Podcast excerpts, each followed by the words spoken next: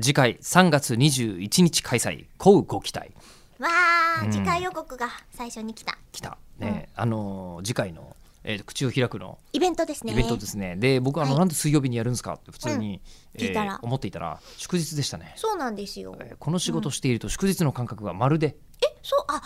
そっか生放放送送やってがます近くなると、はいあ今日は何の日だなとかもしかしたら意識するかもだけど、ええカレンダーの色ではお仕事しないですもんまあね。仕事的には、うんえー水曜日だったら祝日だろうとなんだろうと生放送ありますんで、そうですよね。はい、やらせていただいてますんでそしたらその生放送の前にイベントごととかが入ってくることもありますね逆に多いですよね。ありますね、ううあるんだけども当日近づくまではうんあんまり意識になってないのと、うんうんあと春分の日って動くじゃないですかニュルニュル動くのああこえっといやだから半例え分でば割り出すからってことあそうそうそうそう今年の春分の日は20日だったりするじゃないですか、ああで今年は21日ですよね2018年はそうでしたっけあれいえー、そうでしょ春分の日はや常私もにい3月20日じゃないでしょ21日じゃないでしょやわかんないえー、だよね、そっか年によって違うよねあの意味は分かってたんですけどでも大体面倒くさいからここら辺みたいな感じにしてると勝手に思ってましたいやあ のそでのもそっか日没ハッピーマンデーとかだったらまだわかるんですけど、うんうんではなくてその昔からですよこれ、うんそっかまあ、逆に俺社会人になっちゃってからなんで、うんあのなんですか海の日とかいまいちよく分かってないんですよね、はいはいあーあうん海の日は社会人になってからできたですか、海の日は吉田さん7月のその辺ですよね20日とかですよね、はいでもあれもずれましたっけもうふわっとした知識のまま喋るの危険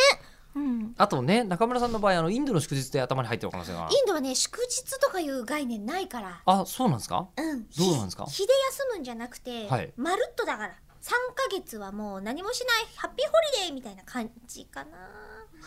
どうか